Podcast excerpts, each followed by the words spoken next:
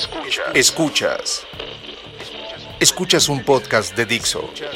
Escuchas el podcast de Moisés Polishuk.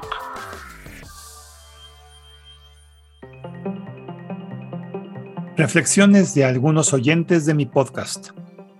Este es un episodio diferente. Hace unas semanas les pedí, casi al final de este año 2021, en tres distintos episodios, que como me estoy aproximando en el tema de los podcasts a casi 500 episodios, esto es sumando mi primera temporada con la actual, y dado que desde hace mucho he recibido siempre diversos comentarios e información de personas como tú que me escuchan, decidí hacer este episodio especial en donde si pude de alguna manera ayudarte en tu persona, en tu empresa, bueno, hasta en arrancarte una sonrisa, lágrima, molestia, bueno, pues que me lo comentaras. Y así sucedió. Entonces, en este episodio te comparto algunos de los comentarios que me hicieron, los cuales agradezco de verdad de todo corazón.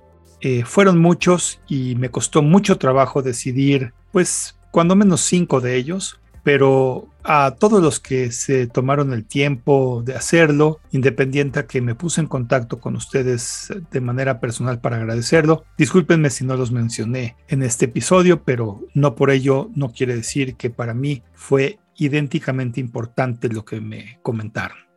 La idea original de este episodio especial era que salieran cada uno de los autores de estos comentarios en audio, pero para mi sorpresa, no hubo uno solo que se animara a hacerlo en su propia voz, pero sí me permitieron grabarlos para luego comentarlo en este espacio.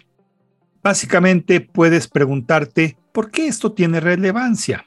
Pues es sencillo.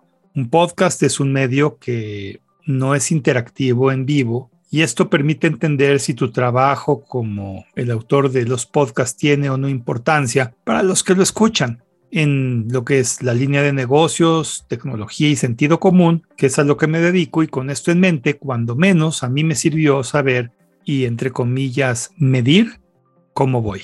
Aquí entonces algunos de los participantes y sus comentarios. Espero lo disfrutes tanto como yo. Emma.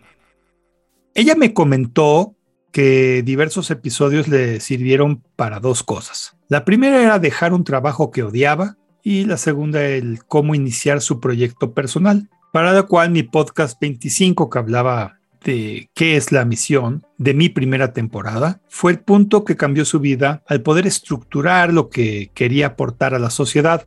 Hoy Emma me comenta que tiene un negocio que va funcionando bien y que le ha permitido ganar incluso mejor que ese trabajo que odiaba. Y Emma, yo no puedo estar más contento por ti que esto que me comentas. Te felicito. Oscar. A Oscar le sirvió mucho el episodio 2 de mi nueva temporada, en el que comenté algunos consejos financieros, en especial el tema de preferir no vender que ganar muy poco, que era algo que yo criticaba. Me dice Oscar que gracias a este episodio cambió su actitud desarrolló una nueva oferta que se basara en precio como el factor determinante en vez de solo pensar en todo lo que entregaba. Y recortando sus servicios y atributos de sus productos, logró tener un nicho de aquellos que podían pagar poquito, pero que eran muchos. Hoy para Oscar, esto es, como él me comenta, casi el 40% de su negocio, y a mí me emociona saber cómo logró abrirse un nuevo mercado en vez de simplemente no ganar nada. Bien por ti, Oscar. Te mando un abrazo fuerte. Matrimonio Hernández. Esta pareja me comentó la relevancia de mi episodio 5 de la segunda temporada que hablaba de descortesía digital. En particular, no encontraban la forma de que en las reuniones familiares domingueras con los tres hermanos del señor Hernández, sus padres, sobrinos, cuñadas, cuñados, se pudiera regresar a una comida familiar de convivencia activa y se les ocurrió ponerles en una comida mi episodio a todos para que lo escucharan y luego pudieran comentar al respecto porque todo el mundo estaba embebido en sus dispositivos celulares y no había plática familiar. A algunos les hizo reflexionar y a los más adictos en preferir ver su celular, que a los familiares no les cayó muy en gracia, pues les movió el tapete. Eh, desde entonces, las comidas, ellos me comentan, comenzaron a tener más interacción y esto fue desde ese día en el que pusieron el podcast. Muchas gracias por compartir, señora y señor Hernández, y qué bueno que esto ayudó a mejorar la situación familiar. Mario. A Mario le sirvió el episodio 27, en donde comentó cómo una junta pudo ser en realidad un simple correo electrónico. A eso me aboqué en ese episodio. A Mario le daba miedo confrontar a sus superiores en poderles expresar toda la pérdida de tiempo que implicaba estar teniendo juntas interminables sin ninguna razón de ser.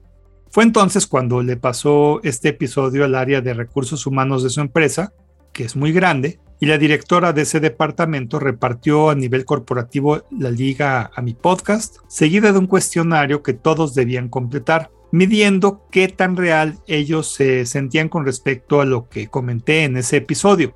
Fue muy satisfactorio saber que después de eso, esa empresa cambió sus políticas de juntas y después de solo seis meses, me comenta Mario, su productividad creció más de 12%. ¿En verdad, Mario? No sabes qué gusto me dio tu comentario.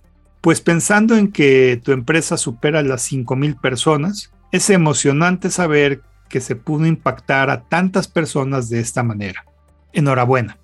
Lourdes, Agradezco a Lulu su comentario con respecto al podcast 46 de mi segunda temporada en el que comenté las cuatro preguntas que debes de hacer cuando vas a comprar tecnología. Ella me comentó que gracias a este episodio le evité efectuar compras que eran equivocadas.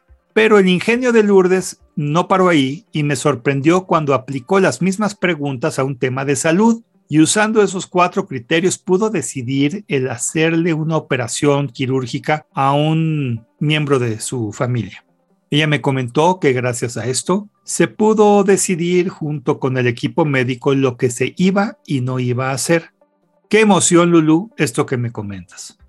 Y bueno, puedo comentarte que hubo muchas más historias y anécdotas de oyentes de mi podcast. Me costó mucho trabajo decidir cuáles comentar en este episodio especial y espero que te hayan gustado tanto o más que a mí, pues cualquiera que haga un podcast tiene esa duda. ¿Qué tanto le sirves a quien te escucha?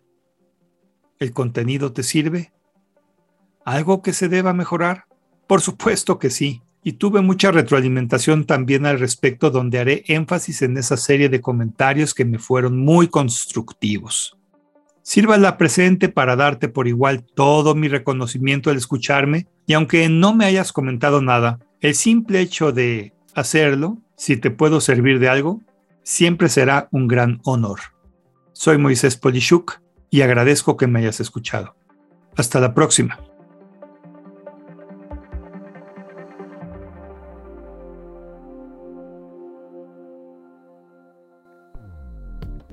Dixo presentó el podcast de Moisés Polishuk. La producción de este podcast corrió a cargo de Verónica Hernández. Coordinación de producción, Verónica Hernández. Dirección general, Dani Sadia. Voz y contenido, Moisés Polishuk.